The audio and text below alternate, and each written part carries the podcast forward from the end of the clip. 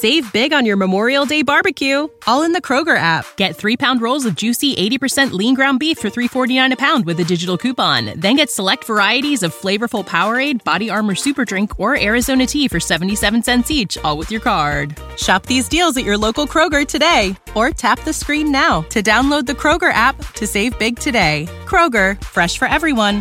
Prices and product availability subject to change. Restrictions apply. See site for details.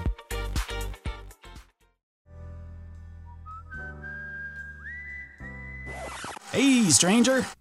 The Opus is moving out and into a new season as we continue to explore the ongoing legacy of music's most iconic records.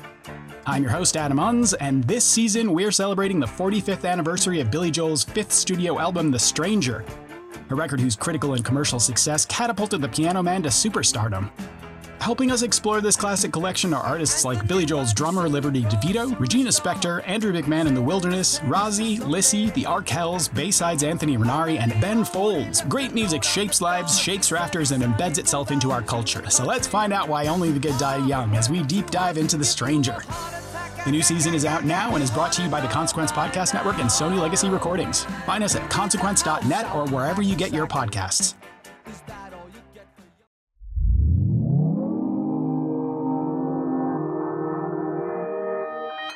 Consequence Podcast Network.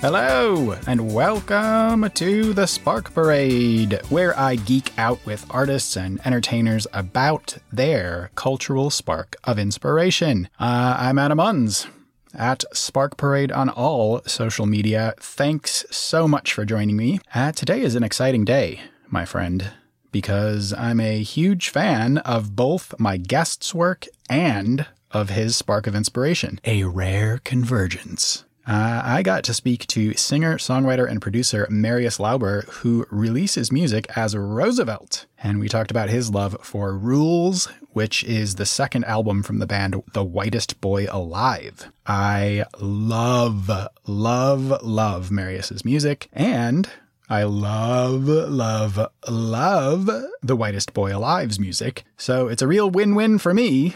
I always have a tiny bit of trepidation when it comes to chatting with people whose work I love, but this was just a dream interview. Marius was so kind and thoughtful and really generous with his time. I really, really love this one, if that wasn't obvious. We talked a lot about the feeling of being at a concert, the experience of watching or playing live music, and the intense and really incomparable connection between the artists on stage and the crowds they're playing to. Yeah, this one made me really excited to start seeing live music again, and I just had my second vaccination shot last week, so I'll be ready pretty soon.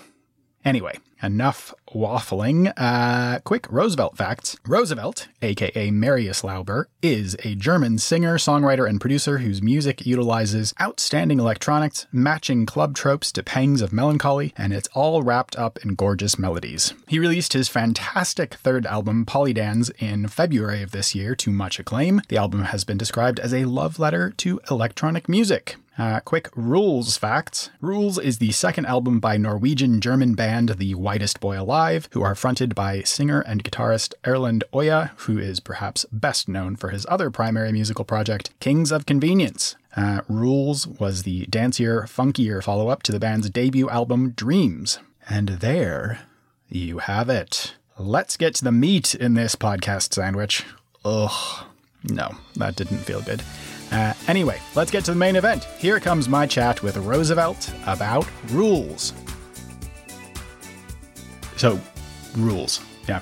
Correct. Yeah. Yeah.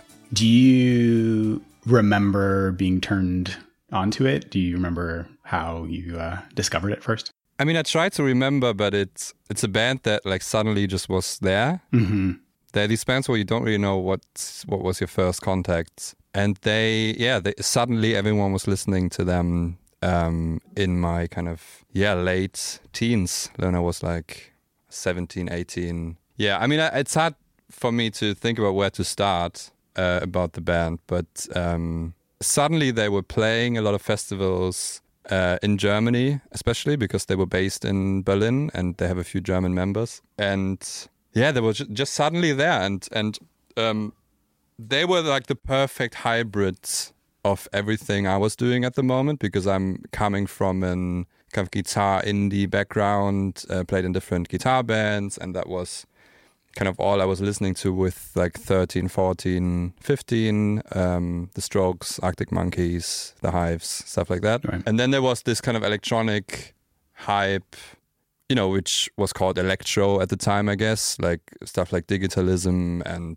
um, all the Ed Banger stuff. Like I remember when Justice, uh, the Cross album came out. Right. That kind of, um, as someone from a rock background, that that made sense suddenly. You know, it it, it was electronic music that made sense uh, for us and for me. And then Whitest Boy Alive was this kind of yeah, this bridge between those two worlds for me because they played electronic music, but it was played with the instruments that I know that I knew at the time. So it was kind of the same devices that we were using, so to speak, but a totally different vibe. You know, it was suddenly it felt like you were standing on a dance floor rather than watching like an indie band. Right. And that was so yeah, that was so special about them. Yeah. And I guess the creation of that band starting out as something that was supposed to be dance music, it was going to be like an electronic project. Yeah. And kind of taking a dance sensibility and applying it to live instrumentation. And I think the kind of transition from the first album into the second album, the second album leans in even more into the dancier side of things. And it's like, Yeah. You know, a bit funkier. And uh, the first album is like sort of surf guitar-y. Um, and then, Yeah. uh, yeah, just ma- making dance music organically. Um, and, you know, there are interviews with the band where they talk about, you know, if they were just programming music, they could decide weeks in advance what the gig was going to be. And Yeah. there wouldn't, you know, you can improvise over a track, but it's a, there's it's difficult to really deviate from what you've decided in the first place. And when they're playing live instruments, there's a lot more room to shift the the tone of the the songs and you know make it different for each gig.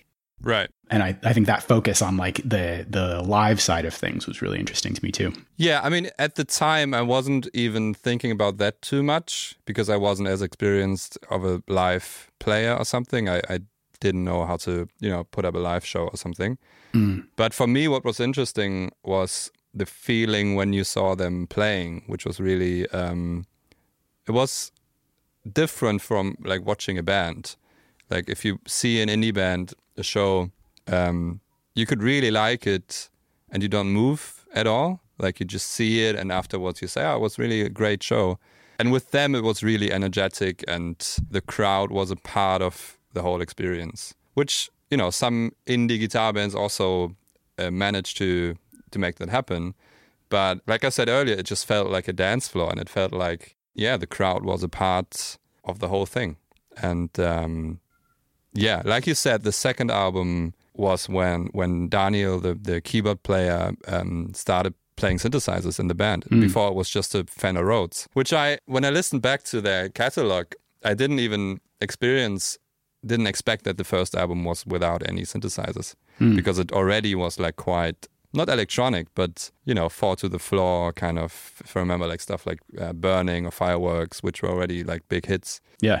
just Fender Rhodes and drums, which is like almost more, you know, the the most um, impressive about them. That it even without any synthesizer, it already felt like like dance music in a way. And um, yeah, the sec I chose the second album because it's um, mostly because it's like Daniel's use of synthesizers, because the way he plays chords and how he voices the chords and um, the way he also, you know, often in the verses play the the Rhodes, which gives it like a like a quite melancholic feel, and then in the chorus he jumps to the to the Crumar, to the he plays a Crumar DS2 synthesizer. Um, yeah, just his playing is is for me such a big part why I love this band so much, and um, I, in like um, in hindsight, like when I when I think about this band now, I, I just realize how many things about them influenced me. Not just the you know the way they played the instruments but also also their attitude you know also the way that they that they performed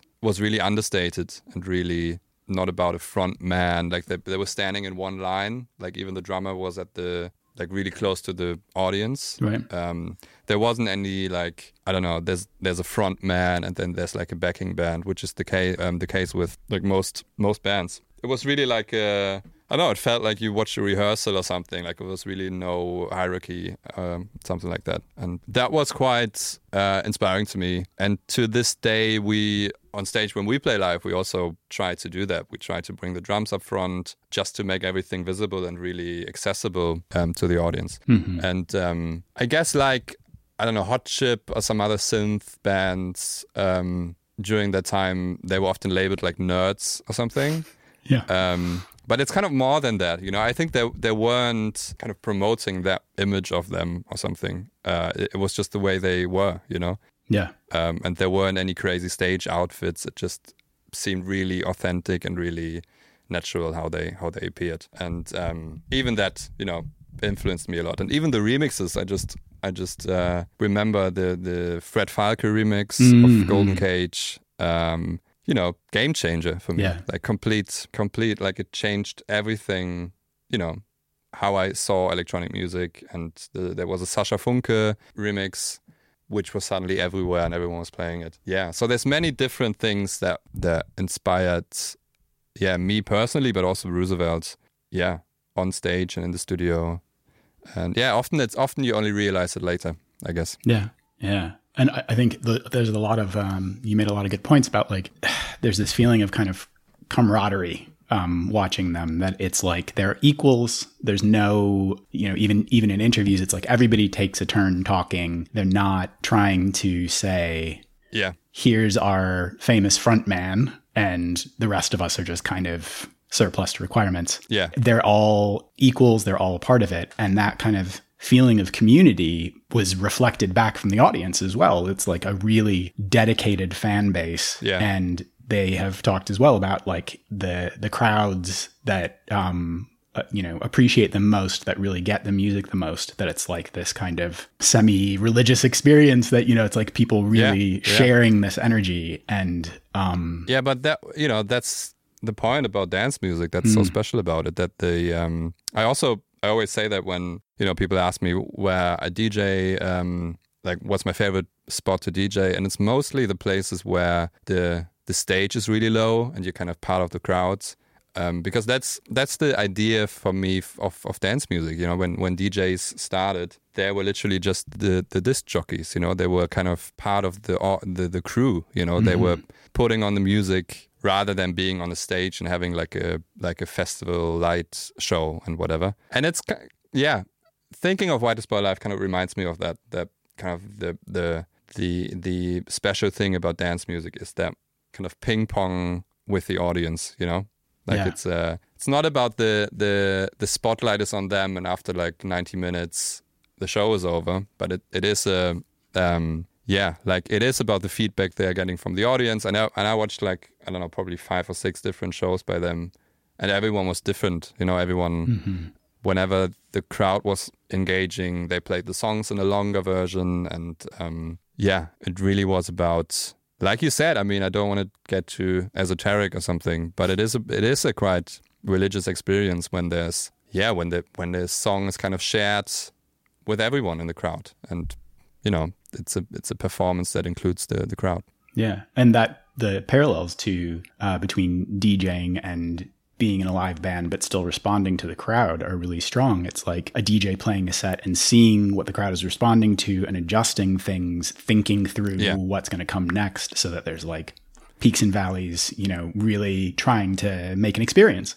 Yeah, exactly. And that's another thing that we that I definitely learned from them. Yeah.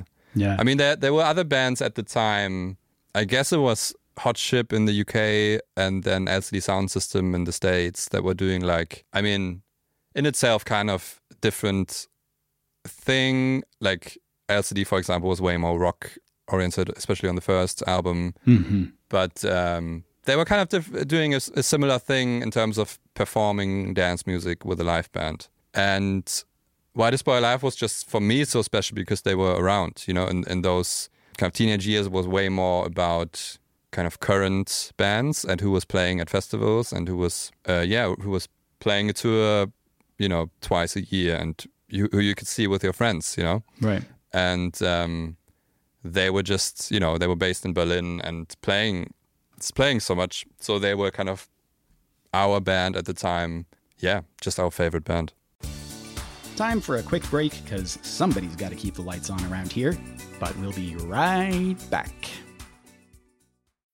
When you need mealtime inspiration, it's worth shopping Kroger, where you'll find over 30,000 mouthwatering choices that excite your inner foodie. And no matter what tasty choice you make, you'll enjoy our everyday low prices, plus extra ways to save, like digital coupons worth over $600 each week. You can also save up to $1 off per gallon at the pump with fuel points. More savings and more inspiring flavors make shopping Kroger worth it every time. Kroger, fresh for everyone. Fuel restrictions apply.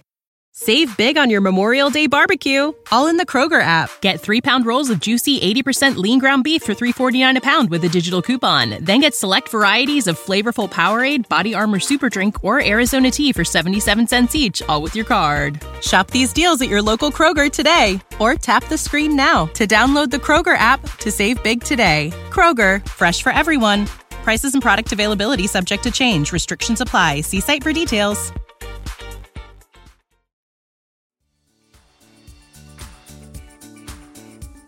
And uh, I think there's something about their music as well that gives me the feeling that that kind of even from the first time I heard their music, there's kind of a um, weird like deja vu nostalgia that's that's like mm-hmm. um, I don't I don't know if sunny minor key is a uh, genre, but it's like that kind of like really hopeful and energetic and uplifting, but at the same time, there's like this tinge of sadness that makes you feel it's like the first time I, I heard them, it made me feel like I should be reminiscing about having heard them before or something. Like, uh, right. Yeah. I think I had the same feeling. Yeah.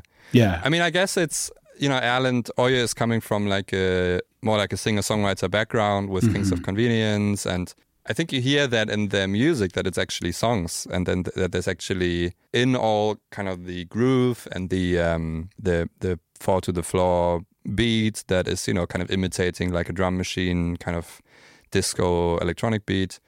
There there are kind of songs, you know, and and often quite sad songs mm-hmm. as like the backbone, you know, yeah. and um, I just feel like often bands that are trying a similar thing kind of forget that you know that the biggest value is the song still you know everything else is kind of the style you perform it and the instrumentation and which is all super important you know and i um for me working on roosevelt is so much about sounds and production you know it's a huge part but um you know there's no value in that if if there's no so, a good song underneath mm. and um that's also what what white is life for me uh, stands for you know because i i saw Alan playing uh, I don't know which song it was, but he was playing like a Whitest Boy Alive song on an acoustic guitar, hmm. and it still had the same kind of emotional effects on me, you know. So um, that's pretty special about them as well. That all this, yeah, style of playing is just a bonus in a way, you know. And there, there's there's really good songs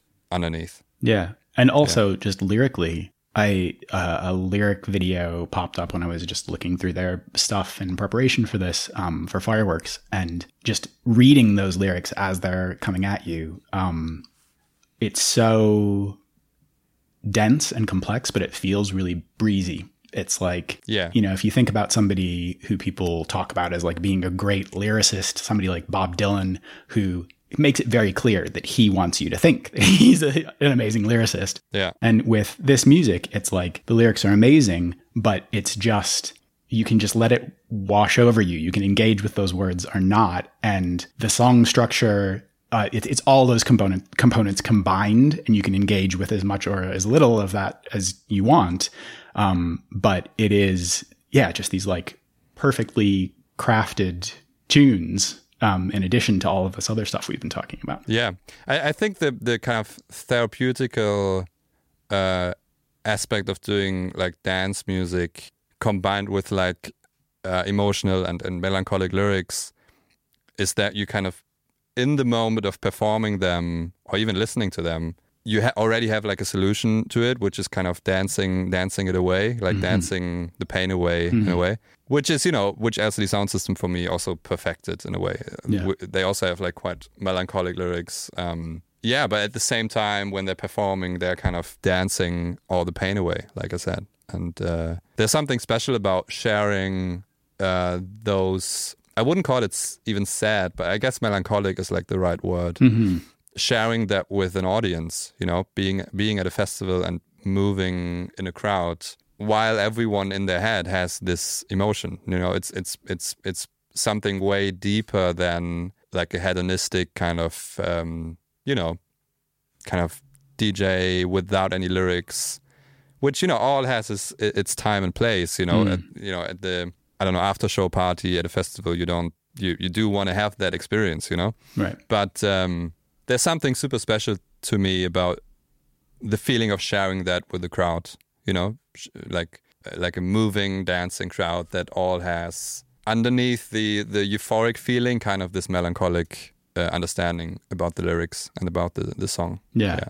Yeah, definitely. And, uh, you know, thinking about, I mean, this is not an experience I've ever had, but like those mega clubs in Vegas and seeing like deadmau5 performing on like a floating stage somewhere like very far away from the crowd. And it's like everything's kind of separated. Um, Yeah. And that experience, like you said, it's like a, a different thing. It's a particular thing. There's nothing wrong with that. But the, the uh, kind of flip side where it's something like this, where the band really wants to engage with the crowd and wants to feel like they're sharing something with them instead of like we are the performers and we're delivering something to you and you can do whatever you want with it. It's like they want to have the the, the experience of the crowd be something that affects what they're doing too. Yeah, yeah, And I think that's obviously one of the most devastating and shitty things about the last year is that experience is so limited now and you know people can do zoom gigs or whatever Yeah. and you know I mean, that's why why I also didn't really do any live streams, to be honest, um, because it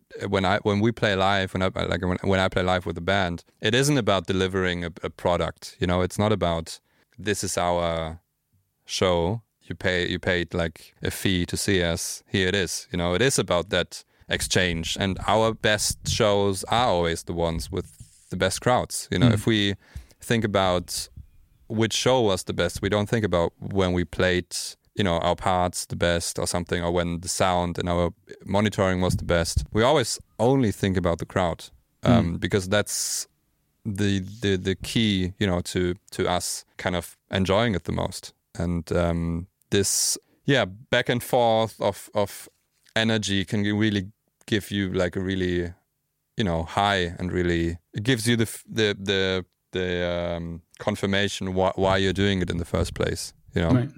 and um, yeah it's crazy sometimes because you can be as as tired and hungover into a uh, yeah, as much as you want if the crowd gives you the feeling of this is the we're getting what you're doing and they're invo- involved in the in the in the whole performance then you're there again. You know you know why you're there and and and um, yeah.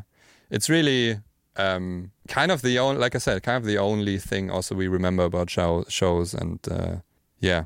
I think it started seeing bands like Whitest Boy Alive yeah. And also another point I'm, i was thinking about when i kind of chose their album is that whenever i'm producing something now in the studio i always imagine a band playing it you know? And they're just seeing them play and how they were kind of setting up on stage kind of influenced me in that way. I mean, it's kind of hard to describe because it's something really subconscious when I'm in the studio. But I always, when I like mix drums, for example, I always imagine where they are on stage, how the drummer plays, and uh, stuff like that. If, if that makes any sense. you Yeah, know? yeah, I always have the vision of a band playing, and they, with with them, kind of the first band that I really saw playing dance music. Um, I mean, there there was Justice before them, but they were more or less doing a DJ set, even even though it was a live show. But with them being like kind of the first band playing dance music, um, you know, in a in a live way with live drums and synthesizers, they really started that with me. You know, when I produce music, that I see the band playing, and um, that yeah, it's it's it's hard to explain, but it's it's not only about the sonic thing, but it's really like a like a like a um, yeah a, a vision I always have uh, how how this how the song I always have like an image of a band and that's how the song should sound if that mm-hmm. makes any sense you yeah. know where the drums are and where the how how far the lead singer is in the front and I don't know it's a really maybe it's a quite autistic thing but it's um they kind of started that because the way they they are on stage is really special and uh, yeah yeah and I think that uh it's interesting to just think about that whole process that it's like starting with an idea of how you want the instruments to sound, then thinking about every time you're playing in a different space, thinking about the space and how the positioning of each person within each individual space is going to affect things. And then also the kind of unknown, uncontrolled element of how the crowd is going to respond and all yeah. of those things coming together. And when it's a good show, it's like these pieces have uh, formed into this kind of magic moment where everybody yeah. is really responding to it and everything you know lands exactly right yeah i mean live shows are they can be quite a pain you know i mean uh, sometimes i think because i'm in the the electronic music scene more than i'm in like an indie rock scene or whatever yeah. So sometimes I think why why am I not just DJing and you know taking a USB stick and making my life a lot easier? but I think you know, DJing is really safe. It, uh, um, it's not that I, I I had some of the best nights DJing, but um, it never gets to like hundred percent. You mm-hmm. know, it's always like DJing is always like an eighty percent good experience. You know, of mm-hmm. like how good a good a live show or like a performance, how you want to call it, uh, can yeah. be. But you know, life goes from zero to hundred. You know, it's so many variables that are important for like a good experience you know the crowd being like the main one you know you never know at a festival how many people are actually turning up like sometimes we play big festivals and there are 20 people because mm-hmm. You realize oh the xx is playing on the main stage right now you know?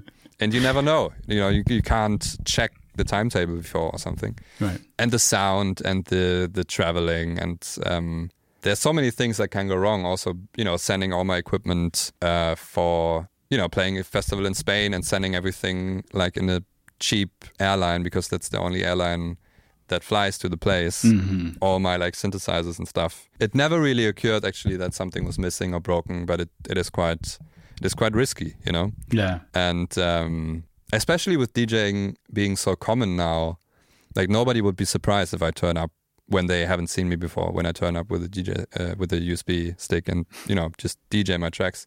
Yeah. But there's something special about playing live. Like you can have that kind of magic experience where the the crowds, the energy of the crowd can inform your playing, and um, it's just a you know special thing and something completely different from from DJing.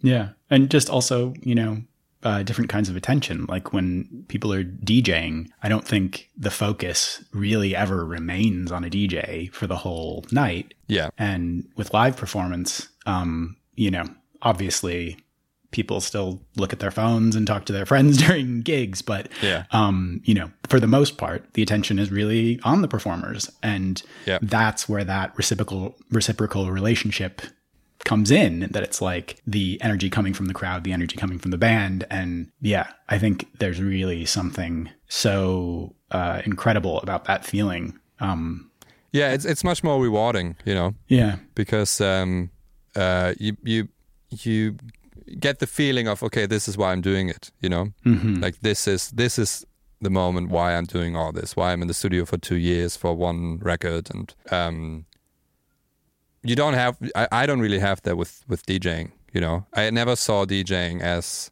this kind of art form. You know, DJing that even say I have a show that sounds weird to me already. I'm not. I'm not. I don't want to. You know. I don't know. Say something negative about DJing in general because there are some incredible DJs. You know, seeing Dixon when I was 19 or something also completely changed me. Mm. Um, but for me, it's just um, I guess with the music that I'm doing, it, it will be just an easy way out. You know, it would be just uh, too too easy and too yeah wouldn't get give you that rewarding feeling of playing a live show. Yeah, yeah. Definitely. Uh, hopefully, uh, we can get back to that sooner rather than later. Yeah, I mean, uh, right now at least there's some hope, and you kind of, I mean, when everything goes well, uh, with like mutations and all that, but mm-hmm. at least you have like a rough timeline of you know when touring is possible again. Yeah, yeah. I mean, fingers crossed. Yeah, uh, we have we have everything uh, planned already, also for like a US tour, um, but we we just are not sure when we can announce which dates, and it's it's a mess. Yeah, yeah. But um, yeah, it is it is strange. It is strange putting out an album which I did like eight weeks ago mm-hmm. without touring it. You know, I was yeah. just the album went online on Spotify and you know Apple Music and wherever, and that's it. You know, yeah. The next day was just the same, and there wasn't anything uh, except like some Zoom interviews. Um, yeah. But yeah, it's weird. It's it's strange, strange times. Yeah. Well, like I say, hopefully, uh, sometime soon things will be right enough again that uh, touring can resume and everybody can hear this album live. yeah, I mean, a, a, friend mentioned to me quite interesting or like hopeful thought that you know, ten years from now or whatever, when you kind of look back on the time, I think uh, you you of course you will remember the lockdown and everything, but you also will remember the time everything opened again. Mm-hmm. Like I mm-hmm. think it it won't be just one night that is special and then everything's back to normal. Like it will be a period of probably a couple of months that will be super special. Yeah, and um, you know that thought was really hopeful and really it made me really euphoric about what's coming up, you know, because it will be super special to to to um, yeah walk around at a festival and stuff yeah. like that. Like you know, it's so far away. It's not just one season off. Like like now that it's two seasons off, it will be so special that you can't even remember how it how it used to be. Yeah, yeah. Ugh, bring it on! I am ready. yeah, we are. I mean, we are ready. We we kind of rehearsed um, the live show already, and kind of yeah, can't wait to to go out again and play it. Yeah. Save big on your Memorial Day barbecue, all in the Kroger app. Get three pound rolls of juicy 80% lean ground beef for $3.49 a pound with a digital coupon. Then get select varieties of flavorful Powerade, Body Armor Super Drink, or Arizona tea for 77 cents each, all with your card. Shop these deals at your local Kroger today, or tap the screen now to download the Kroger app to save big today. Kroger, fresh for everyone. Prices and product availability subject to change. Restrictions apply. See site for details.